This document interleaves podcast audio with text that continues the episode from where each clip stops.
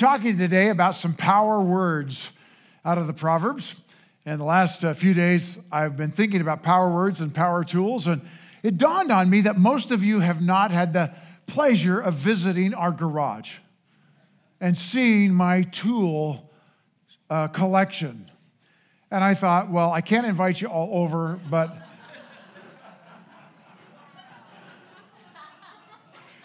but I can bring it to you. I, uh, I'm of the conviction that it cannot be fixed with a hammer or a vice grips. It should be replaced or you don't need it. That's my thought.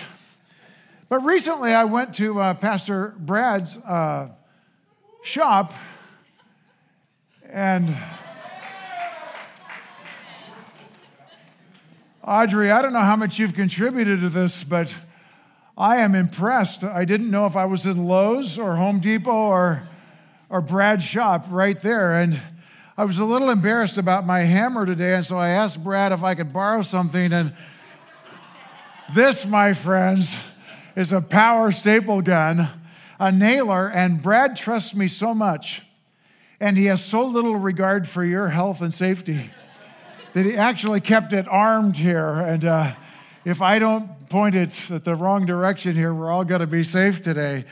Yeah, power tools, power words. The light came on. I don't know how it goes off. I'm not going to push any other buttons. Any other buttons here? I want to keep you all safe today. Let's go right to the Proverbs and take a look at what the Bible says about our words. I'm going to ask you to read out loud boldly with me together. Don't bother with the number references at the end. Together. Words kill, Words give life. They're either poison or fruit. You choose. Gracious words are a honeycomb, sweet to the soul and healing to the bones. Kind words heal and help. Cutting words wound and maim. Rash language cuts and maims, but there is healing in the words of the wise. Hmm. Tools. Well, I guess you can do uh, this job of parenting uh, either with the right tools or you can just use a hammer for everything. You can be good at demolition in a life or in a home, or you can be good at construction. And today, I hope to give you some things that will help you answer your desire to be a builder instead of a destroyer. Now, many of you have outlines. I'm glad you took them on the way in. Let me just give you a heads up that for the first few minutes in the first half of this talk, uh, I'm not going to be referring now to the outline, but then we're going to be going to that in the second half as I talk about some helpful hints, not only for parents, but for the rest of us as well. But first of all, let me just talk with us about where some of us may be experiencing life today on this Father's Day. Let me give you my take. We react to other people and circumstances. That's why cussing comes so quick and easy. So you smash your finger in the car door, and uh, because most of you are better people than me, you say to yourself, That was painful. I shouldn't have done that. I'll try to do better next time. I wonder if some first aid would be appropriate here. Or you might abbreviate that down as I do, sometimes to a one syllable phrase. You understand? Why does this happen? Why is it that part of our brain reacts so fast before we actually think about it? Well, actually, God has designed us that way. Not to cuss, mind you, but, but He has designed our limbic system to actually respond faster, react faster than our executive center. The limbic system that notices danger, and before we even think about it and rationalize through it with the frontal cortex, our limbic system, begin, system begins to immediately just surge uh, crazy hormones through our body So there's cortisol and there's adrenaline, and all of a sudden our heart rate begins to increase a little bit, and our, uh, our, our, our, eyes begin to dilate, and, and, and blood begins to rush to our legs in case we're going to run, and, and blood goes to our shoulders and our arms in case we're going to stay and fight. And, and we are really, our digestive system shuts down because if you're being chased by a hungry tiger at night, it doesn't really make much sense if your digestion is good or not. And all of this happens before you think about it. And by the way, whenever you are chased by a hungry tiger at night, this really serves you well. Yeah. But when's the last time you've been chased by a hungry tiger at night? Other than when your kids tried to talk you into a monster under the bed, I know. This is the problem for us in modern, safe culture. We are wired to respond to danger, and we respond to emotional, relational issues just like we would respond to life threatening physical danger. And so I asked the question what would it look like if instead of waiting to react to outside stimulus, if we thoughtfully chose in advance how to respond, to be proactive? This is what we read in the last of the four Proverbs today. Rash language cuts and maims. That's what comes out fast. But there is healing in the words of the wise. That's what comes out from deep. So let's talk first about where some of us came from. Some of us here at Evergreen have really broken parents. I want to acknowledge that today. One of the things that few people forget is how your parents caused you to feel, especially as you were a kid. Because moms and dads are unforgettable figures in our life unforgettably positive, unforgettably negative, and in most cases, a mixed bag of both. Your memories about your father and your mother tend to influence decisions you make across your lifetime. Far after we leave home, our parents' influence continues to be significant. In yesterday's Portland Oregonian newspaper, a columnist wrote an article. Gazelle Williams, I want to quote a bit of the start of her column. I was at the store recently looking at Father's Day cards. There was a colorful array of messages conveying loving, thankful sentiments. It went like this Dad, thank you for all the love, support, wisdom, guidance, strength, encouragement, advice, help, and wonderful memories. Thank you for making a difference in my life. Thank you for teaching me so much. Thank you for being a great role model. You get the idea. I could not find an appropriate card to send to my father. Nothing quite captures my memories. Thank you for not being there all of those years. Have a nice day anyway. Thank you for not providing for me. Thank you for not giving me a sense of security or worth. Thank you for not showing me any love or for not making me feel worthy of love. Thank you for not showing up at my high school or college graduations or to my wedding. Thank you for inflicting sorrow on me, my brothers, and my mother. These are their father are their Father's Day cards for people whose fathers walked out on them, who failed to show up for visits, who didn't support them financially or emotionally. My dad abandoned me and my mother and my two brothers before I was born. But he returned for about a month and then left for good. He dumped my mom for a young girlfriend who went on to become his second wife. I saw him occasionally while I was growing up, and then only once a year, if that. Not only was he not there for me, but at times he was an actively negative force in my life. She goes on in the middle of the column by describing how she's processed that an adult, the apology that she once received from her father, and the forgiveness that she extended, but that now in his 84th year, she's not sending a Father's Day card because he decided the best way to deal with that failure was to have no communication with her for the rest of his life. Hmm. Some of us had very broken parents. Counselors refer to these memories as tracks or files that we play in our minds that come from the echoes of words that parents placed there. Destructive phrases like, you're stupid, you can't do anything, you're fat, you're ugly, you're lazy, you're slow, you're clumsy, you're more trouble than you're worth. Or maybe like the, the Christian dad who, our friend, when frustrated with his 13 year old son, would just say in frustration, I guess they'll just take care of you when you're in prison. Huh. Lots of evergreeners play memories like that. And unless those MP3 files that loop around in one's mind are acknowledged and edited and remastered, they can wreak havoc in our life and the lives of others around us. Because parents are unforgettable, positively and negatively. Before we move on, I want to encourage any of us that, that are dealing with those kinds of destructive memories. And I want to say to you shame and humiliation, those very deep emotions, are real and they're powerful.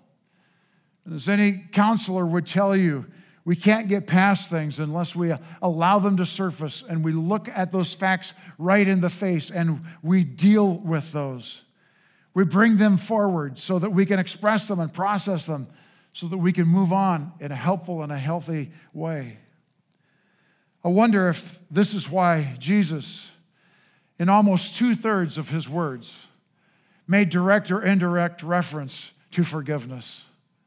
The story of the only way forward to bring things to light and to the surface so we can get them out and before Him. Maybe, maybe with a trusted friend or maybe with a counselor, but mostly before Him.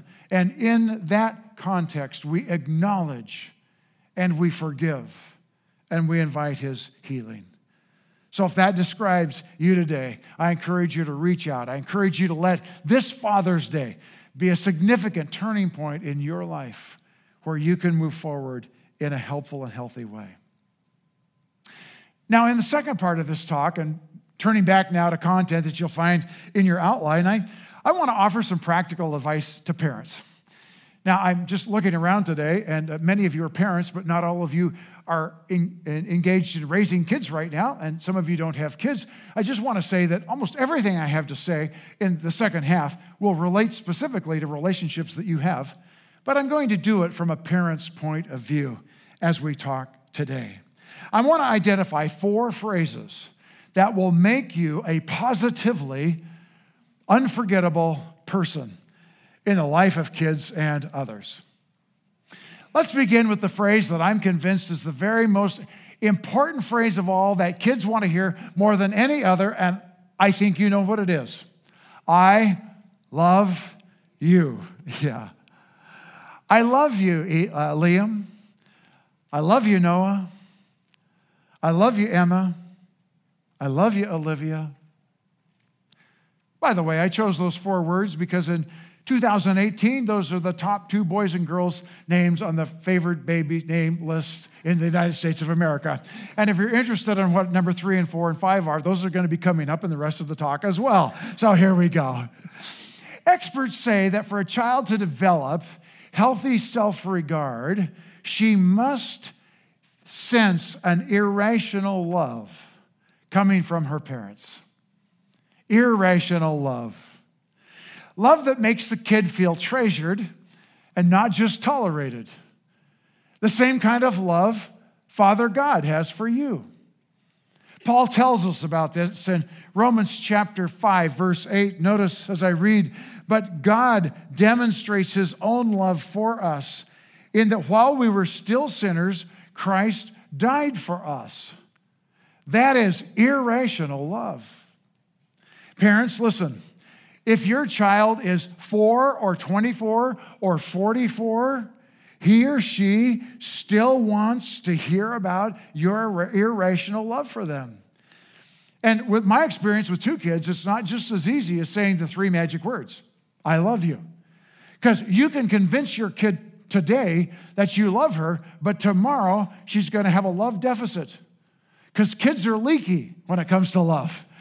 And you need to sign up for the unlimited refill plan with those kids. Irrational love. And if that weren't enough, I think one of the great challenges of parenting is that the way you express love today in the life of a kid needs to be changed as they develop and mature over time. For example, my adult daughter needs to be, uh, I need to express love to her in ways now that are quite different than I did in years past. And let's make this even more complex. The way I expressed love to my adult daughter may not meet the love needs of my adult son. But can I make this challenge four dimensional now? God has blessed me with a son in law and a daughter in law that I have to be students of too and figure this thing out. You can pray for me. Here's the deal I love you is dynamic over time and particularly. What I'm saying is that we face the lifelong challenge, uh, the complex challenge of studying our children and modifying our approach in how we express love to them over time, over different phases of their lives, and to their individual needs so that they feel personally loved. This, folks, is a major league challenge. So, parents, let me ask you some pesky rhetorical questions. Are your kids going to be able to play back MP3s over the course of their life? And the echo they hear is, I love you? Dads and moms, do you say these words enough? Do you write them down on post it notes and stick them where your kids are going to see them? Do you change your approach as your children mature so that you, as they develop? Do you love your children now enough to give them boundaries so that they know that love includes the setting of limitations for their good? Do you study your children so that you know individually how to meet their love needs? I hope so. Before I move on to the second phrase, I want to tell you that for some of us, this is very difficult. As simple as those words are, I love you, they can be very difficult for some of us to say. I'm aware of that in my own experience. I grew up in a deeply loving and safe home and environment. But I cannot recall as a child or as a student ever hearing either of my parents say those words to me I love you. There was no question about being loved, but the words were not said. One day it dawned on me that the Bible says this love both in word and deed. That's a struggle for me. I come from a family context, temperament and personality, and third, my own definition of friendship that are all provide limitations for me that make it difficult for me to say those words. I also recognize that I have the privilege and the responsibility as a generational interventionist in my family tree to be the one that turns the corner and to say, I love you. And I encourage some of you today that have found those words difficult to say for whatever reasons to take the courage to experiment your way forward. Every kid needs to hear, I love you. The second powerful phrase might surprise you a little bit. It's, I'm sorry. Yeah, I'm sorry. I'm sorry, Oliver. I'm sorry, Ava. Or as I practiced in my home, I'm sorry, Jordan. I'm sorry, Hillary. I want you to notice what the Proverbs have to say about this. Proverbs 14, verse 9 says, Fools make fun of guilt, but, here it is, the godly acknowledge it and seek reconciliation. Now, I know that some of us learned that, that real men, strong men, Strong dads don't say, I'm sorry. But I want to challenge that today. And I want to ask this question If God says in the Bible that godly people acknowledge their guilt and seek reconciliation, is there anyone more important in your life to acknowledge your failure and to be reconciled with than your family? We would say no. Parents, it seems to me that when we make a mistake, that we have a choice. We can either own up and say, I'm sorry, or we can lie about it. Or we can shift the blame to someone else. Or we can rationalize it and cause our kids to be confused or angry. Dads and moms, do we say, I'm sorry enough? Do we apologize our children when we become short with them or discourteous to them? Or do we say we're sorry when we break a promise to be at that game or that talent show or at that dinner time? Do we model repentance to them when we lose our temper or let a little bit of our workplace slang pop out? The phrase, I'm sorry, can become a treasure that plays in the mind of your children for the rest of their lives. And our children will be able to say, My parents were not perfect, but when they goofed up, they felt really terrible about it. And they said, I'm sorry. And they really did mean it. I love you. I'm sorry. The third phrase really packs a punch. It's, I believe in you. Tell your kids that you believe in them. Express your confidence in them and affirm their talents and compliment their accomplishments and tell them by faith with your irrational love that you trust their decision making attempts. You can go out there. When one of you, as a dad, hears your kids say, I just can't do it, or you, mom, hear the kids say, I, I just can't do anything right, you can say, Mason, that's not true. You do all kinds of things right. You ride your bike right, and when it breaks, you fix it right. And you treat your family and your friends pretty well. And you do the chores around the house pretty well. You do a lot of things right, Mason. Now, you might need to practice this thing that's frustrating you right now, but I know you can get it. I know because you're sharp and because you work hard. You can do this, Mason. I believe in you. Now, I believe that parents who love encourage. And I believe that because of the Bible. Notice what these two verses say as Paul writes to two different groups of people. Uh, the first one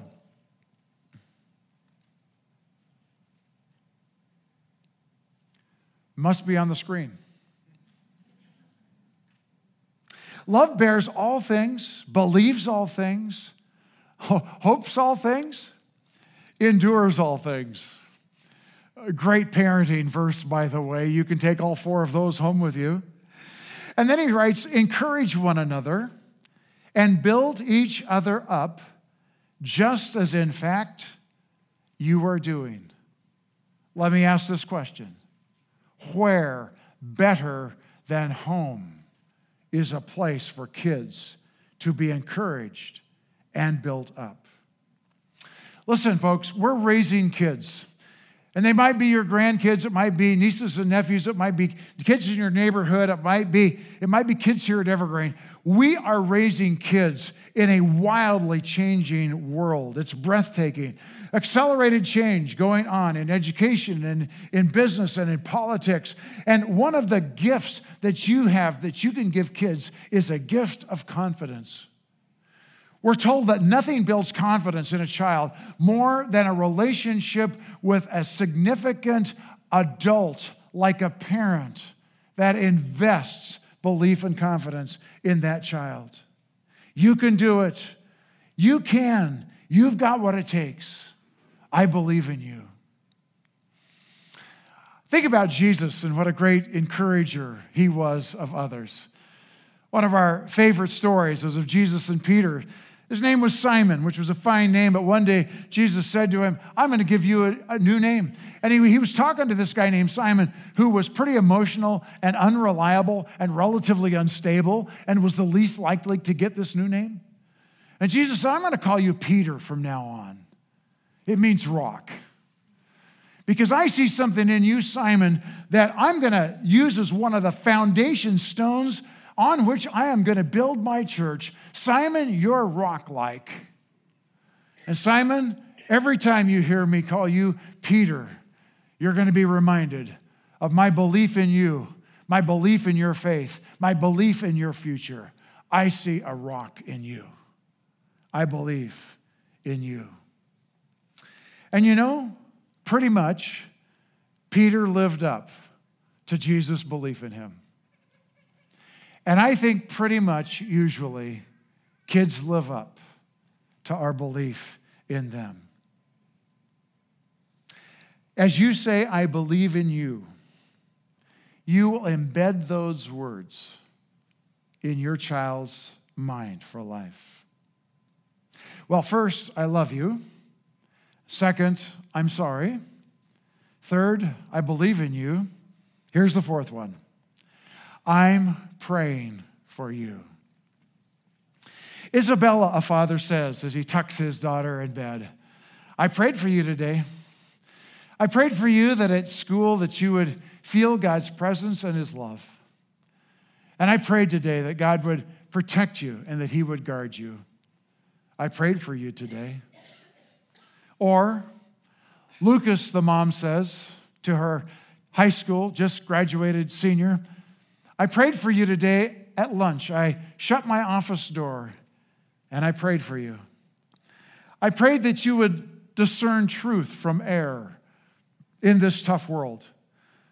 I pray that you choose your college friends wisely this fall. I pray that God would guide you toward a major and toward a career that makes sense for you. I prayed that you would invest your life in more than just chasing the American dream. I prayed that this summer that your relationship with Jesus would just grow by leaps and bounds. And I prayed that over your life that you would love God with all your heart, soul, mind, and strength. Lucas, I prayed for you today. And I prayed for you yesterday, and I'll pray for you tomorrow. I prayed for you. So let me ask do your children know that you pray for them? And you can ask them what they would like for you to pray for them. Because this is the powerful thing that happens for the child. The kid concludes, Well, my dad not only talks about God, my dad talks to God about me. My mom and God have conversations about my future. Apparently, my future is an important deal. My parents pray for me. On the second side of your handout, there are five proverbs that I've rewritten into the form of prayers. And this week, I encourage you to use those if you like. And you may, if you don't have kids, you can feel free to pray for other significant uh, people that are in your life as well. But it'll give you a jump start if you struggle with knowing how to pray on how you can pray for them this week. Listen, folks, as we start to conclude, your words are powerful, powerful words.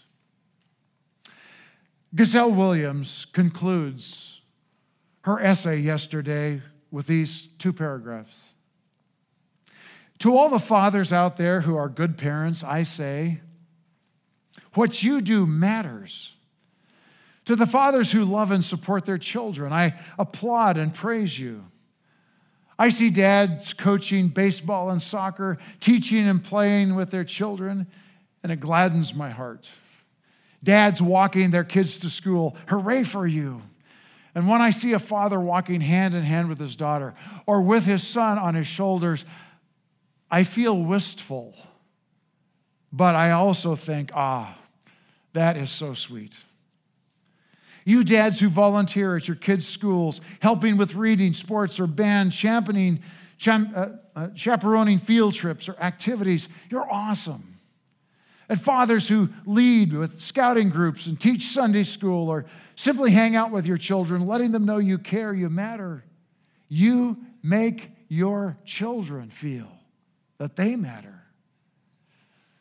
And I wish a happy Father's Day to all the fathers who do support and love their children, and to my fellow human beings whose fathers abandoned you or mistreated you, I wish you a day of forgiveness and peace. Maybe your father didn't make you feel loved or worthy of happiness and good things, but you are worthy. You matter. Hmm. Well, as the band returns, Maybe your uh, parenting tool set will never be as uh, beautiful and as complete as Brad's. But today, each of us are going home with a lot more than just my hammer. And I hope that this week, you'll have the courage to step out in your relationship with kids, grandkids, nieces, nephews, and other significant kids in your world, young and old. And you'll have the courage to tell the truth and that you'll love in word and deed. I love you. I'm sorry. I believe in you, and I'm praying for you. I know that that's what God has in mind for us. And I know that as you do that, you will be positively unforgettable. Would you stand with me? Let's pray.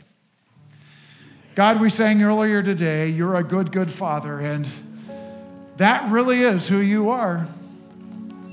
The only one that's perfect. And today we come to you, perfect God. We confess our sins and we receive your forgiveness. We acknowledge that others have sinned against us and we forgive those debtors. We have failed. And Lord, we want to do what we can to reconcile. Fill us, Holy Spirit, with your love and your courage this week so that we can be unforgettably and powerfully positive in the lives of others. Give us the courage to say, I love you, the humility to say, I'm sorry, the energy to say, I believe in you. And Lord, give us the ability to say with credibility, I'm praying for you. Help us reflect you, Father, in Jesus' name this week. Would you say together with me? Amen.